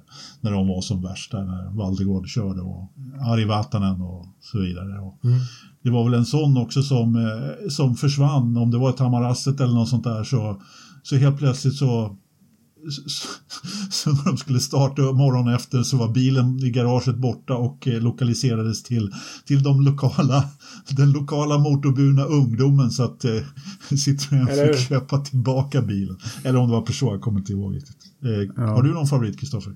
Nej, jag tänkte bara nämna det här, inte bilar, men det var ju en assistansbil som, som hade blivit utsatt för en eh, bombattack här i, inför Ah, Dakarloppet. Som var faktiskt ganska tråkigt och de höll på att ställa in hela Dakar på grund av den här incidenten. Fast saudiska myndigheter vill säger att nej, det, det, det här är ingenting. Det är liksom vardag för oss. Det var inget. Nej. Nej, det har ju faktiskt ställts in Dakar tidigare. Ja. Jag kommer inte ihåg vilket år det var nu då, men eh, 2008 kanske eller något sånt där, när det var väldigt oroligt där på vissa st- ställen. Mm. Nu har man väl då, eh, omgrupperat lite till Saudiarabien just för att det, Arabien för att det ska vara lugnt. Men eh, Mm. Ja, ja. Ja, det är inte kul om man åker på sådana här aktiviteter och det ska finnas yttre hot. Det finns ju folk som dör bara av att tävla i Dakar, så det är ju... Eller hur? Precis, precis. Ja, då, då är, det är tillräckligt farligt som det är. Ja, exakt. Det går, ju- går ju åt folk där. Eh, mest hela tiden, jag säga. De har ju begränsat, begränsat toppfarterna på motorcyklarna bland annat. Där, Ja. så, Men den här föraren har ju kommit upp på UK nu i alla fall, så det är ju Ja. positivt. Det låter bra det. Det låter bra det. Eh, härligt. Eh, då har vi kommit fram till veckans förstappen, Christian. Och jag ska börja. Ehm, ja, den här veckan. för Jag har inte varit med så länge eh, det här året. Det här året. Nej. Men den här kvällen har ju blivit lite lång. Så att jag ber Ja. ju som helst så mycket ursäkt för det till er. För det är ju ingen annan som lider av det mer än ni två. Det är jag själv som får sitta och mixa det här nu hela natten. Så att, Ja, men nattsudda. eh, men eh, nattsudd kan vi ta. Eh, så att jag, jag tar mig själv. Bra där, så att Ja. ingen annan, då, Så ingen annan- kan ta det. Ja, exakt. Det känns, annars så känns det som en, en, en Royal Grand Slam när alla väljer Christian som veckans Verstappen. Ja, men precis. Kristoffer. Nej, jag, vill, jag vill väl nämna de här som tror att Verstappen har köpt upp eh, rättigheterna till NENT eller Viaplay som det kallas i folkmun. Ja, just det. Ja. Det, ja. Eh, Man kan... Jag tror inte någon förare kan köpa rättigheterna till att säga vad, vad åsikter de har om sporten i Formel 1, utan det är ju självklart NET som har köpt en, en rättighet till exklusiva intervjuer och behind-the-scenes-material från Verstappen. Så, Ja. Ja, men herregud. Sig om sitt hus så är det ju bara. De vill, ja, har de rättigheterna i, i Nederländerna och Holland så är det klart att då, då köper de ju den Liksom, då försöker de ju naturligtvis samarbeta med den eh, holländare, kändaste holländare som går ett par träskor. Liksom. Så svårare än så är det ju inte. Och ja, holländare går alltid i träskor. Jajamensan. Ja. Det det, alltså, att, att, om han hade vunnit VM i träskor då, då hade jag också blivit imponerad. Eller hur?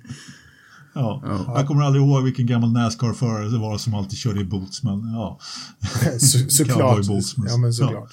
Så, så ska det vara. Men eh, min veckans förstappen är... Eh, vem hade jag nu då? Lorenz Strulovic, så det. Eh, han eh, får den för eh, lång och trogen tjänst samt att han har varit så jobbig så att Ottmar slutade. Ja. Det var, jäk, det var faktiskt Ja. jäkligt onödigt gjort. Ja, ja det, det måste jag säga. Du hade tips också, Kristoffer. Visst hade du det? Ja, jag nöt ju på med den här Beyond the Grid som jag har lyssnat på alla avsnitt av och Ja. det kom ju två tips här under podden. Just ett avsnitt med Ottmar och det andra med Lorentz Stroll. Och så, Ja, så kan ni slänga med det med Mazepin också om ni ändå är, är på gång. Eller hur? När man känner sig manad. Så, När man ändå är på dåligt humör. eller hur? Ja, men precis. precis. Ja, hörni, det, det, det är väder, det är 48 centimeter snötäcke, det är 1031,4 eh, hästkrafter och minus 4,8 ute. 92 procents luftfuktighet, en, det blåser 1,3 meter i sekunden i Grövelsjön. Eh, vi ska se om det fortfarande går lite eh, såna här eh, fyrbenta Fågel. Nej, de har försvunnit sedan vi spelade in det här förra gången. Ja. Från fågelborden. Det är Skalberg som har varit där och skjutit av lite. Ja. Helt klart. Annars så ser det bra ut. Eh, Det är 20 grader i köket. Det är 19,8 i sovrummet. Christian, hur varmt är det i dataförrådet? 11,8. Nej, det är inte 11,8. Kristoffer. 9,2. Förra gången vi spelade in det här, för ungefär ett par timmar sedan, då, då svarade du 9,6. Nej, du svarade 8,7 och det var 9,6. Det var liksom, ja precis. Och nu är det en pinne ifrån, för det har ändrat sig nämligen. Det har blivit kyligare i dataförrådet eh, nu, så det är 9,3, så det var en ifrån. Oj. Fortfarande bara jag som har gissat rätt alltså. Vi kommer hoppas att det håller så i minst 100 avsnitt till. Absolut, det gör det. Ja, eller hur? Hörrni, eh, innan vi avslutar, eller vi säger hej då först, men eh, om ni gillar iRacing, eh, i synnerhet simracing, så pratar jag och Brohede om det efter det här. Ett litet avsnitt när vi pratar om lite teknik och ja, datorer och sånt. Ja. Kul att eh, ni var med, Christian och Kristoffer. Ja, Ja, Skoj. Det känns, det känns som det är en ändå motorsport-späckad vecka på kommande. Just med Ja, verkligen. Dakar-avslut och lite Dubai 24 timmar och sen den här VRC kickoffen. Ja, det är toppen. Det ser vi fram emot. Eh, tack för att ni lyssnar. ja. bra. ha det så bra. Hej då! Ha det bra. Ha det bra. Hej! Ja, hej och välkomna igen till lite iRacing-snack med mig, Anders Löfström och Joakim. JBS Brohede. Hur är läget? Tack, jo det är bara bra. Härligt, härligt. Du har varit i eh, stugan igen, eller? Precis, vi har varit där nere nu i... Ja, vi åkte ner strax före nyår och sen var det så trevligt så att vi åkte inte hem som vi hade tänkt. Så vi kom hem här till eh, saker som morrade åt oss i kylskåpet och lite annat sånt där. Ja, Spännande. härligt. Mm. Ja, men eh, och eh, kanske då eh, lite iRacing igen. Eller? Precis. Det är, det är ju stora nackdelen med att hålla till där ute på landet är ju att vi har ju inget, inget fiber så att Du får eh, ratta Tiguanen istället. det kan man ju göra. Särskilt nu när det är snö så är det riktigt roligt att ha en Tiguan måste jag säga. Ja. Precis, Mm. du, ser, du ser. Jag är avundsjuk eh, eftersom jag inte har min kvar. Mm. Eh, nog om detta. Du, vi tänkte att dagens avsnitt eh, skulle handla lite grann om eh, teknik och det är ju ditt specialämne kan man säga, eller? Ja, det skulle man kunna säga. Så tillvida att jag är allmänt teknikintresserad och tycker att det är kul. Och utbildad. Jo, jo till viss del. Formellt dessutom. Ja, Det är inte alla som är det. man är väl någon slags ingenjör i botten sen Ja. 90-talet. Men ja, Ja, du ser. Du ser. Nej, men eh, vi tänkte att vi börjar väl med eh, dator och lite sådär. Alltså, det här är ju ett ämne som man kan gräva hur djupt i som helst, som vanligt. Det finns ju allt möjligt, men vi tänkte vi börjar med att liksom eh, skrapa lite på ytan och vad som behövs och eh, lite vad, liksom vad man kan komma undan med till att börja med och lite så. Eh, Låter det bra? Det tycker jag låter alldeles utmärkt. Och eh, då vill jag också tillägga att mycket av det här är ju våra egna erfarenheter. Det som vi har upplevt på våra datorer och med våran utrustning. Och eh, andra kan ju faktiskt ha andra upplevelser. Jo men så är det ju definitivt. Men, men samtidigt så är det ju det att det är ju när du testar dig själv som du kanske får bäst eh, koll. Eh, jag menar, det, du kan ju alltid titta på någonting på pappret och tycka att det ser bra ut men det är ju när du, när du kör, kör det hemma så att säga i live, det är ju då du får du märker hur det funkar ihop. Ja, men så är det, absolut. I allra högsta grad. Och om jag ska börja då så kan jag ju börja säga att eh, iRacing har ju en stor fördel jämfört med en del andra eh, racingsimulatorer och det är ju att den är lättdriven förhållandevis. Man behöver ingen monsterdator för att man ska kunna köra på ett bra sätt. Nackdelen med det är ju att eh, grafiken är inte lika snygg att se på kanske som en del andra simulatorer är då när man vräker på med alla effekter och alla detaljer och så. Men för min del personligen så tycker jag att det spelar mindre roll. Jag tycker det viktiga är körupplevelsen. Och sen om, om blänket i bilen framför är korrekt eller om, om träden vid sidan av och publiken vid sidan av ser lite likadana ut från, från eh, oavsett var de står på banan så bryr jag mig inte om det för jag har inte fokus där när jag kör. Nej, ja, men det är bra. Eh, jag är ju, då är vi ju två då. Eh, så att jag har ju, du har ju tyvärr ingen motpart för jag är lite likadan. Att det är körkänslan som är grejen Eh, tycker jag också. Och eh, grafiken, även om den på intet sätt är dålig i iRacing. Eh, så, så fin, men det finns bättre grafik helt klart om man tittar på till exempel det här nya F1 2021 då, som har ganska väldigt snygg grafik egentligen men kanske då inte riktigt lika bra körkänsla om jag förstår det hela rätt. Då har inte jag kört det själv men, men när man ser på det så ser det i alla fall väldigt, väldigt bra ut. Mm. Jag såg en Youtube-video häromsistens. sistens. Jag vet inte vilken simulator det var men då kördes det med en sportvagnsprototyp. En, en eh, sån här Porsche från typ 80-talet. Eh, vad det nu kan ha hetat, tror jag det var. Eh, på, om det kan ha varit Le Mans kanske, banan. På natten i regn och åska med vindrutetorkare och, och lyskäglorna från, från strålkastarna och, och så vidare. Och, och, det är ju så snyggt så att man, det är mm. nästan fotorealistiskt. Och där är ju inte iRacing. Men då ska man också veta att som komponenterna har skenat iväg, datorkomponenterna har skenat iväg i pris här för att kunna köra med all den fina grafik, grafiken påslagen. Då pratar vi om kanske grafikkort för en 20 000 kronor och så vidare och så vidare. Du kanske måste ha en PC för en 40-50 000 för att kunna nyttja det där. Vi, när jag startade iRacing så startade jag på min gaming-laptop. En enkel gaming-laptop som är liksom i det nedre segmentet för gaming-laptoppar. Och det funkade ganska bra ganska länge men jag, det vi sa, körkänslan är det viktiga och trots att jag ställde ner detalj, detaljeringsnivån i, så fick jag inte riktigt det här flytet. I vissa lägen, framförallt kanske när man bromsar och ska styra in och man har en bil framför sig, så blev det som mikrohack. Och det störde mig så mycket så att efter att ha hållit på ett par månader så kände jag, nej men jag kan inte ställa ner grafiknivån mer, det går inte, nu måste jag ha något bättre. Och då, mm. då grävde jag i plånboken och köpte komponenter och byggde med en vanlig stationär PC. Mm, och då, då kan man ju direkt fråga sig hur djupt behöver man gräva i plånboken då? Ja, det är det som är så himla svårt därför att det har ju som sagt priserna på, på datorkomponenter har ju skenat iväg något alldeles vansinnigt i och med pandemin här.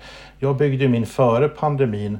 Då fick jag ju ett tillräckligt bra grafikkort för ungefär 2 500 kronor. Eh, ett grafikkort idag med motsvarande prestanda får du ge minst det dubbla för. Mm.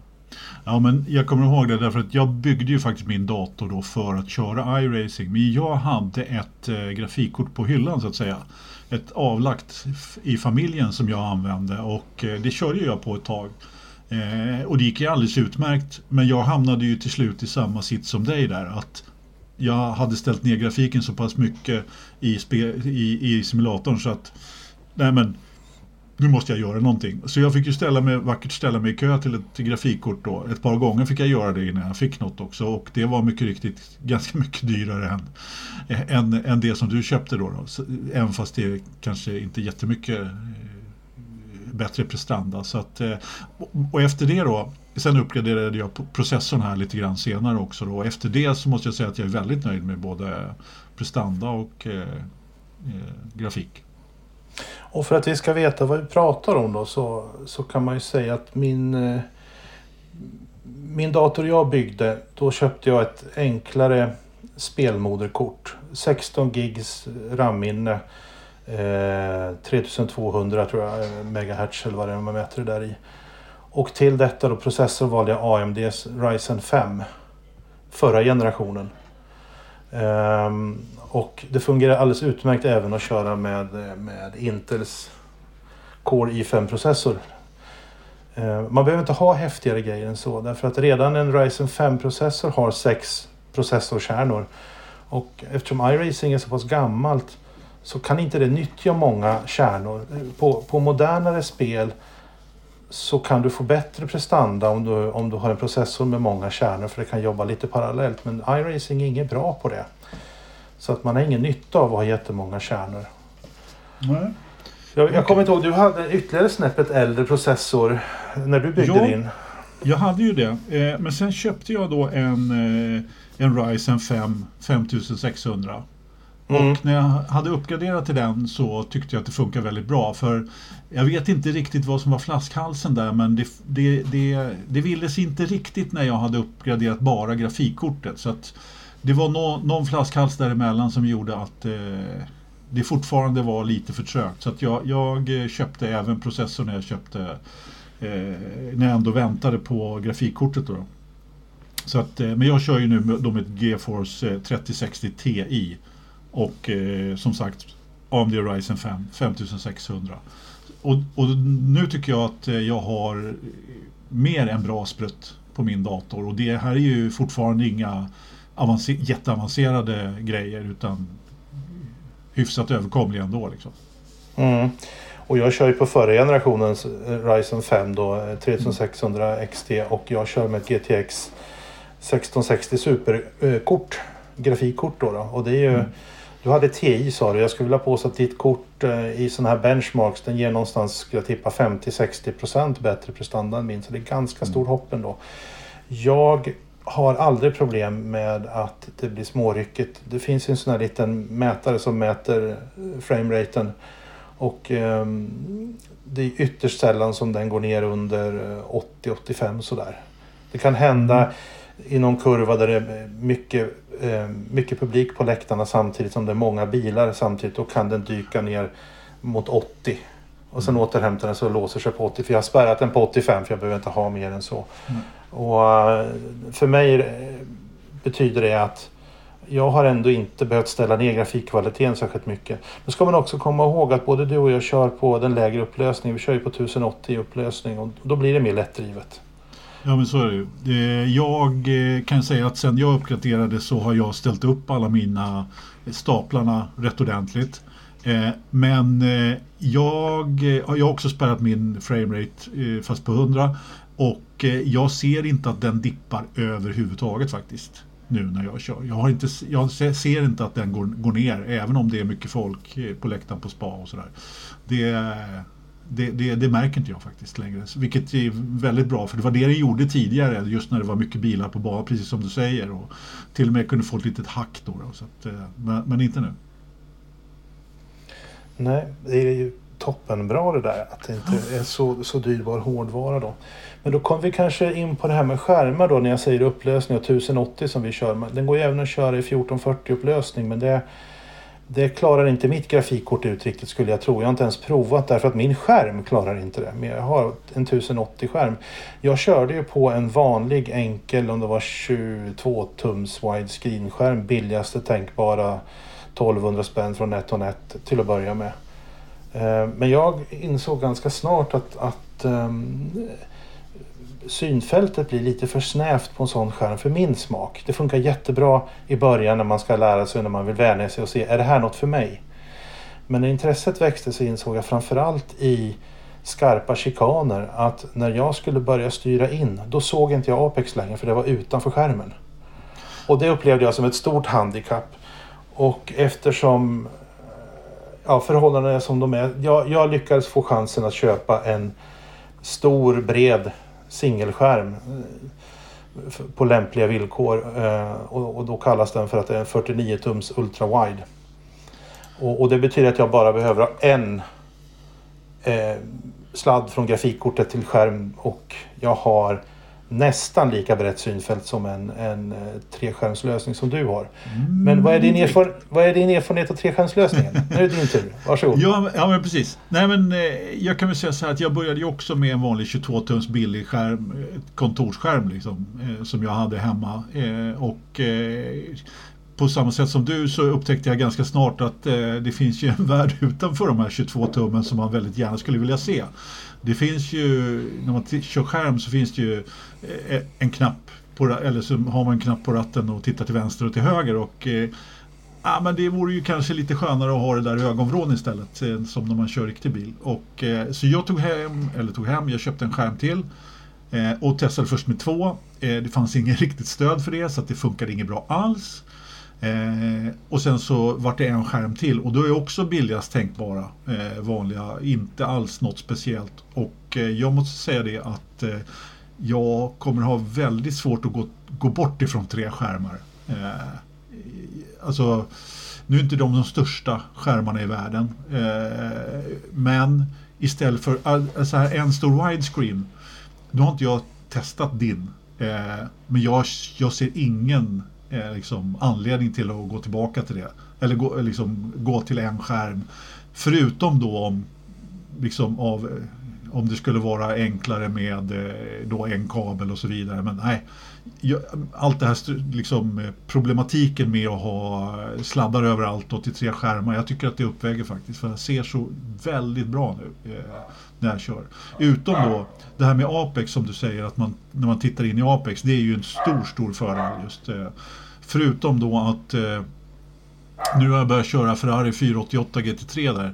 Eh, så är A-stolpen så, så bred så ser man ju inte Apex i alla fall. Då. Men, men det är ett annat problem. Och där skulle jag väl säga så här att av vad jag har sett så skulle jag nog också föredra en treskärmslösning egentligen.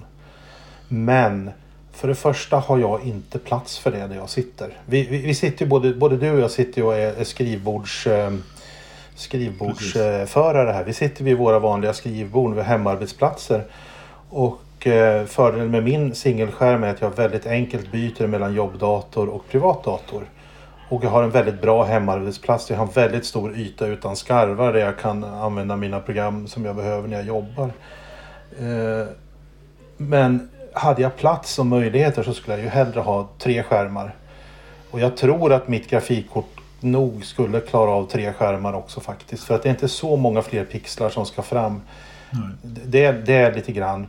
Um, men men i, mitt, i, mitt, i min situation så är min lösning är tillräckligt bra. Och Ja. den är så pass smidig för det, det är ändå så att vid ett par tillfällen har du haft lite trassel med att få det att funka med dina tre skärmar.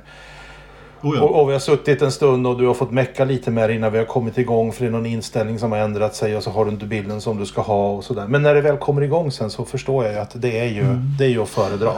Ja, men, eh, alltså enskärmslösningen är ju stilrent eh, just eh, utifrån och väldigt enkel. Enkelt sätt att få ett bredare synfält. Eh, som ju är att föredra. Det är, det är bökigt med tre skärmar.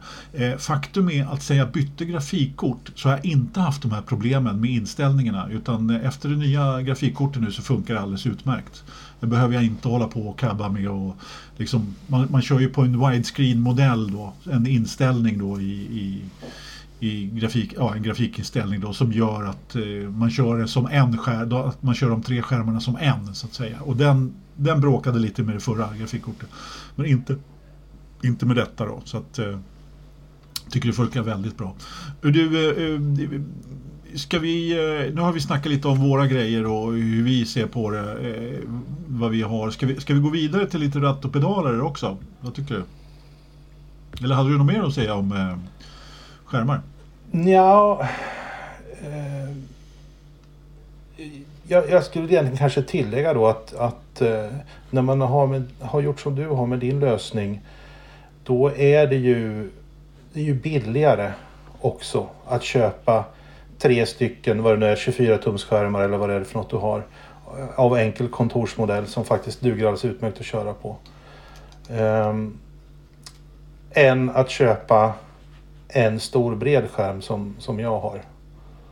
Det är det? Det visste inte jag. Ja, en sån som jag, jag har ju den billigaste tänkbara, marknadens billigaste 49 tums ultrawide. Den brukar man kunna köpa på rea för ungefär 8000 kronor. Mm. Och jag tror att ska du köpa tre stycken hyfsade, menar, vanliga 24 tums skärmar. De kostar inte mer än 15-1800 spänn styck. Mm.